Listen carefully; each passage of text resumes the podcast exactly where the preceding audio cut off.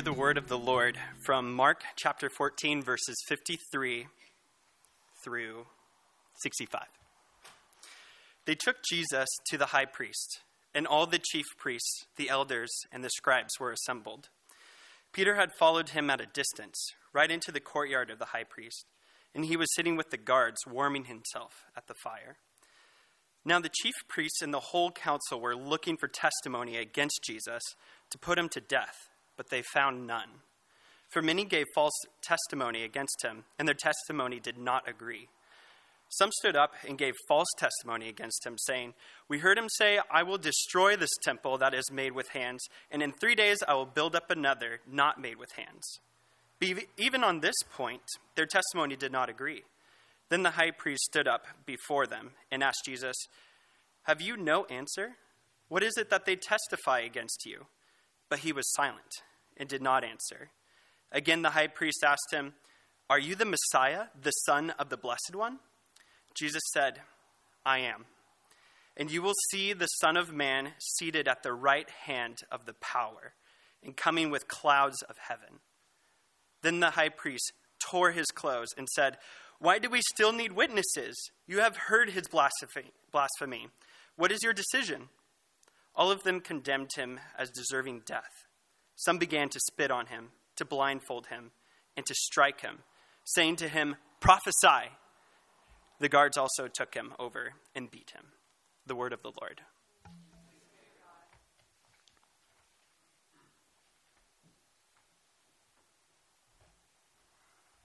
Good morning, 11 o'clock. During our time of study in Mark over the last year and a half and more, and now throughout our time as we prepare our hearts during this Lenten season for what God has done for us, and as part of today's All Preach, we're going to take a brief look at the religious elites who are behind this plot to kill Jesus. We'll start first with the institution of the high priest and religious elites. We'll explore what went wrong, and we'll note their ignorance to the person and reign of Christ who stood before them.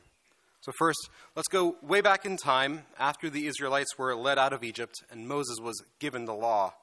He does two things related to our passage. The first is he names his brother Aaron the first high priest. As high priest, the main responsibility was to, once a year, on the Day of Atonement, offer a sacrifice to make amends for all of the sins of the people of Israel. He had to go into the most consecrated place in the temple, a place only the high priest could go, and a place that was separated by, from the public by a long, thick veil hung from the ceiling down to the floor. And second, as is told in Deuteronomy chapter 16, verse 18, God gave Moses another commandment. This one is to appoint judges and officers in all of your towns according to your tribes, and they shall judge the people with righteous judgment. So, of course, Moses, he obeyed, and he created this initial group of religious elites who would judge the people with righteous judgment. However, according to most scholars, this model quickly became less relevant as time went on. Judges and kings became the ones who doled out judgment. Priests, of course, still existed, but the gathering was no longer needed. And so we fast forward centuries to 170 BC. The rabbis and the teachers of the law at that time revived this concept to maintain relevance. And they recreate what is eventually known as the Sanhedrin, this group of chief priests, Sadducees, Pharisees, elders of the law. From that time, to the time of Jesus, there are reported cases of power struggles. You see, the high priest essentially functioned as the president of the group, and sometimes when certain individuals saw themselves losing elections, one way to avoid this is to have the other person murdered. And so they have this history of conspiring to kill those who might challenge their power and authority. And so this this is in the DNA of the group. And so now we see that their response to Jesus is not a surprise. From the beginning of Jesus' ministry, the chief priests and scribes are persecuting him. They are ever present in stories of Jesus because they're waiting to find error in him. They're waiting for him to slip up. But of course, he never does. Instead, Jesus points out their errors. He notes how they bound heavy burdens on people but didn't bear it themselves. he constantly refers to them as hypocrites. And so by the time of the third Passover of Jesus' ministry, they're ready to have him killed. The possible final straw in all of this is in Mark 11, a few chapters prior. Jesus entered Jerusalem riding on a donkey, and he receives praise from all the people, and they refer to him as king. And so we see that the people are turning against the Sanhedrin's authority and power. The people instead recognizes Jesus' authority and his kingship. He was the one who had healed their loved ones. He was the one who had performed miracles on blind men, who had brought insight from scriptures well beyond any member of the Sanhedrin their ability to do so. They had to do something immediately, or else they would lose power. And so we see that Jesus is captured at night by a crowd sent by these religious elites, and he's brought before this group where he's questioned by the high priest. And this high priest, whose responsibility it is to offer a sacrifice in order to make amends for the sins of the people of Israel, is questioning the sacrificial Lamb of God who takes away all sins of all people. And he has no idea. The scriptures that he's studied for his entire life and the scriptures the entire group has collectively studied has not led them to see that Jesus, the one who stands before them, he's the one that they've been waiting for all of these centuries. They have no idea that when he dies on the cross, the veil that separates the most consecrated place and the rest of the temple from where the people are is torn from the very top to the very bottom. And in so doing, Jesus becomes our high priest. He is the one who will directly dole out judgment. He is the one who offers forgiveness, and He is the one who will bring atonement. He is untouched by a need to prove His authority and His power, and His priesthood can be trusted. Amen.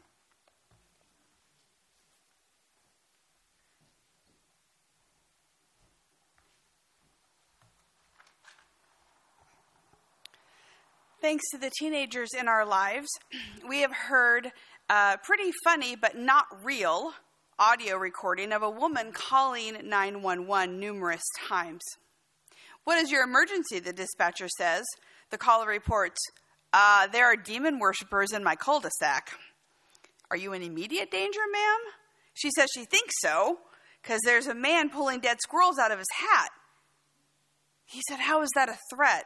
She tells him, Oh, kids are singing devil songs. They're whacking a horse effigy and eating what comes out of its head. And then the dispatcher says, Ma'am, do you see streamers and a cake? She says, You mean a pagan pastry? Yes, I do. He says, That's a child's birthday party. Then she says, I want to report a crime. I was not invited to my neighbor's child's birthday party. He tells her the child in question is popular and they had to limit the guest list, and she says, I needed to hear that, thank you. Now, the kids keep listening to this because they think it's hilarious. It's a funny meme because, of course, we can picture a small town where someone might actually call 911 about being left out of a party, leaving the dispatcher to figure out what is actually ha- happening and then to counsel them through it. I kept thinking about this silly story as I read our passage because we know that there is a fine line between the funny and the tragic, and how those things get blurred quickly when we actually wish harm on some, somebody we don't like. We want to tattle on those that we think might harm us when we think that they're a threat we read this account of Jesus and we wonder if we've really changed at all. Why do we feel a need to demonize other people? There are two points I want us to think about from verses 54 through 59. Mark tells the story in good detail. Pat, Peter is standing at a distance while nearby the council is trying to find damning evidence on Jesus from witnesses who have nothing of substance to say. So, point one a testimony that has no basis in truth can bring dire and grave consequences to another person. We know this is so because we have seen it played out numerous times still today. But we also know that we ourselves have taken part in that. When we slam those that we don't like or we agree with, we are taking part in it. In my life, I have said things about others that I personally knew or public figures that I did not know that were only wrong, that were not only wrong, but were incredibly hateful. You see, the court of public opinion feeds on half truths of those that they wish to tear down. And as Christians, the Lord commands us you must live differently. We are not to take part in the constant criticism, no matter how strongly we feel, because it only leads to slander and division. So, if we are people who cling to his cross, then we must choose the love that treats others better than ourselves. We can stand up for the ideals we believe in without hurting others. When we speak ill of another, we only show who we are, not the other person. The people giving false testimony about Jesus did not say one real thing about him, but revealed much about themselves. Secondly, I can't stop thinking about Peter here. We're going to talk about him next week in great detail, but while the lies are being spread about Jesus, lies that cannot be agreed on, one of his closest friends and disciples stands nearby. This is Peter's story that Mark is writing, and he records that Peter warms himself by the fire while his teacher, the one with whom he has spent three formative years, is being interrogated by hostile authorities. Peter stays close by not wanting to be identified as someone with Jesus or someone who even knows him. And we understand his fear because his life would be way more expendable than that of his master's. But there is a point here for us. Who will stand up and be witnesses for Jesus today when false things are being said about him? If you walk with Jesus, can you be counted on to speak up for what you know to be true about him. You see, Peter follows at a distance, but he will not contradict the witnesses. Peter, who's seen life altering, miraculous moments with his Lord, of transformation, thousands being fed with very little, Jesus being changed before his eyes in glory. Peter has proclaimed him as the Messiah who came from God, who comes to bring ultimate hope. How can he do nothing? How can we do nothing? This scripture gives us pause because we know how many times we have stood by at a comfortable distance when God has been on trial in conversations, in the classroom, at the dinner table, at work, and even in churches where people have said things about him that were absolutely untrue, killing any possibility of his life taking root around them. How have we remained silent when we could have spoken for the Lord? In the season of Lent, this particular piece of Scripture confronts how susceptible we are to tear down our neighbor while also staying quiet about the truth. This is a contrast that we should consider switching. How can we engage in real conversations about important issues but choose grace instead of spite for those that we don't like? And how might we speak up more for the one who has given his very life when he is being put on trial by people around us. Silence the gossip and the hate. Speak up for the truth of God. Amen.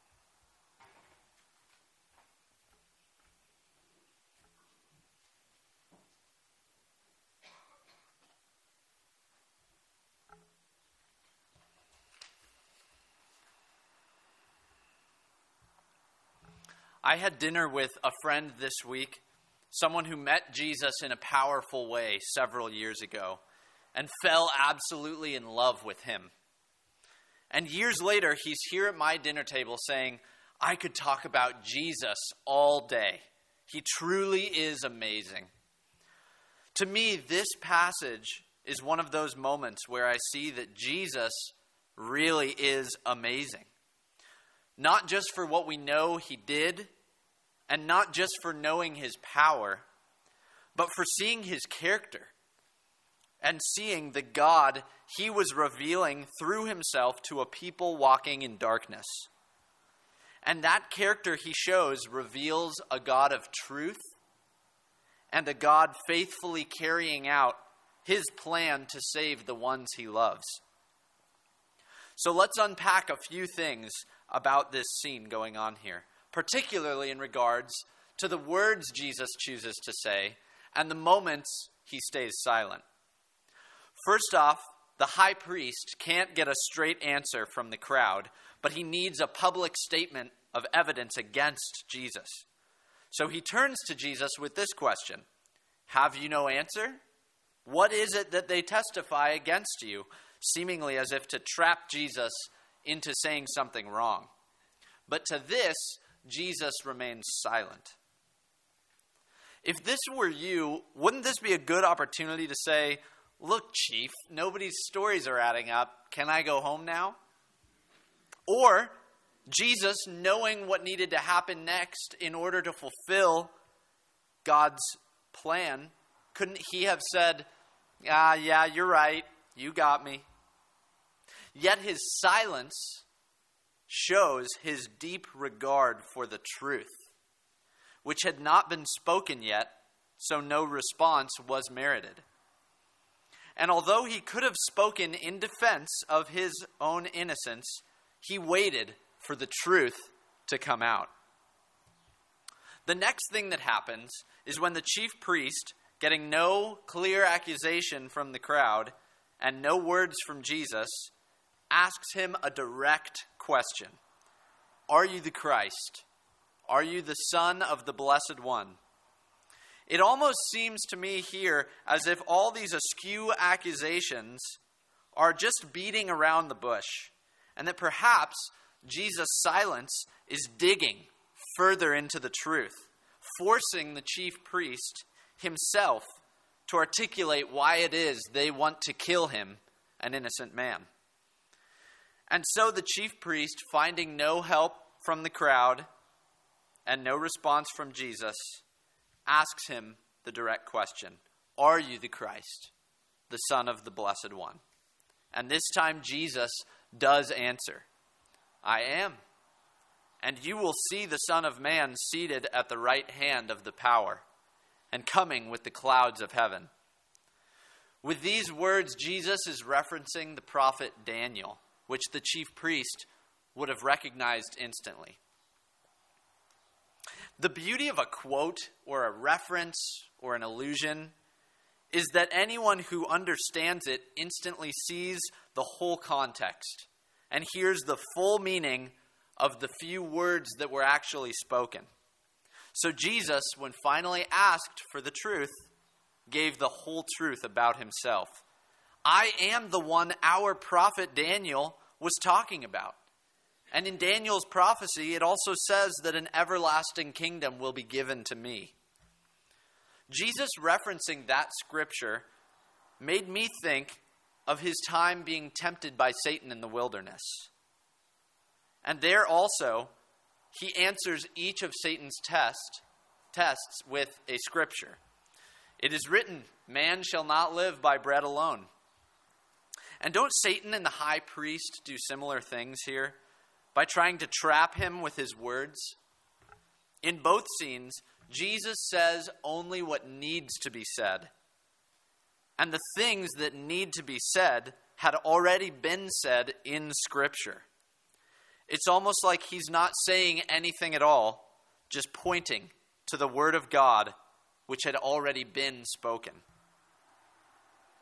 So, not only did Jesus have the spiritual awareness and grace to be the fulfillment of all the things these people were waiting for, the very people who were condemning him, but through his character, revealed God as one of truth.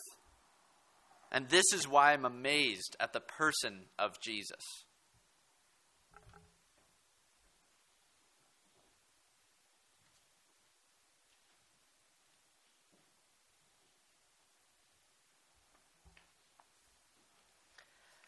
Our passage concludes with the high priest and the Sanhedrin's response to Jesus' words that Jake just shared. The charge now is blasphemy, the capital crime that these Jewish leaders had been looking for since the beginning of the trial. The Israelites were commanded in Exodus 22 that they should not revile the Lord. And then in Leviticus 24, Israel has to put this command into practice. During an argument, one man has cursed the name of the Lord. He is brought to Moses, and the response of the Lord is sought. The punishment is to take the man outside of the camp and have the whole community stone him. However, this charge of blasphemy against Jesus is an expansion of the biblical commandment. Jesus had definitely not cursed God here. In fact, both he and the high priest have used alternate words to even refer to God. In the second century Mishnah, a collection of Jewish oral tradition, it says that if someone does not actually pronounce the name of God, then they are not guilty of blasphemy. So, both in reality and according to these technicalities, Jesus isn't guilty. In his response, Jesus refers both to Daniel, as Jake said, and to Psalm 110, verse 1, which is a kingly enthronement psalm. In Scripture, God is seated on the throne, and those who are surrounding him usually stand except for the enthronement of the kings who are an extension of God's hand. First century Judaism saw this connection as a distortion between the distinction between the Creator and the creation. This seems to be why Jesus is considered guilty of blasphemy. He is placing himself on level with God by proclaiming that he will be seated at the right hand of God. The high priest responds by tearing his garments a sign of grief commanded by the Mishnah when blasphemy is heard. However, Leviticus 21:10 specifically forbids the high priest from rending his priestly garments.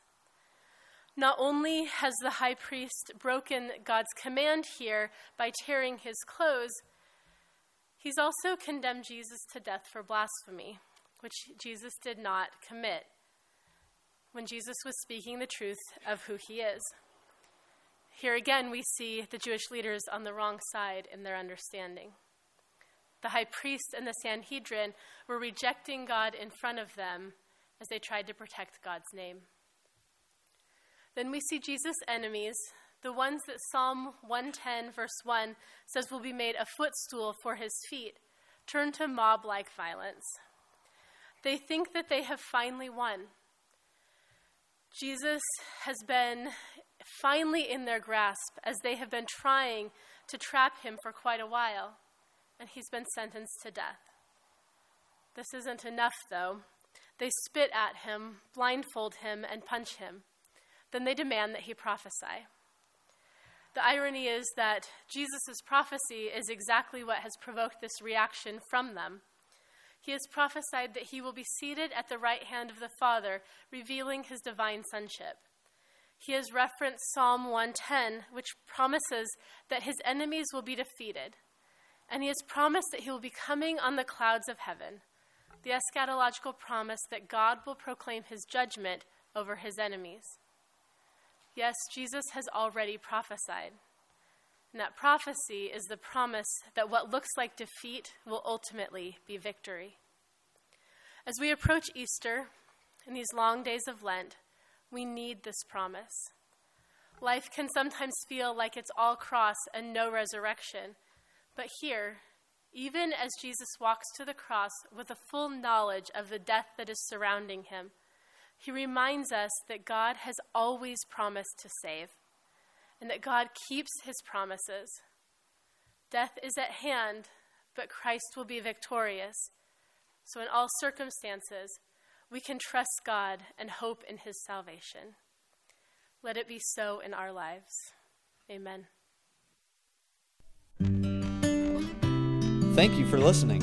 If you would like to learn more about the Free Methodist Church of Santa Barbara, you can visit us online at fmcsb.org. We pray this message has been a blessing to you.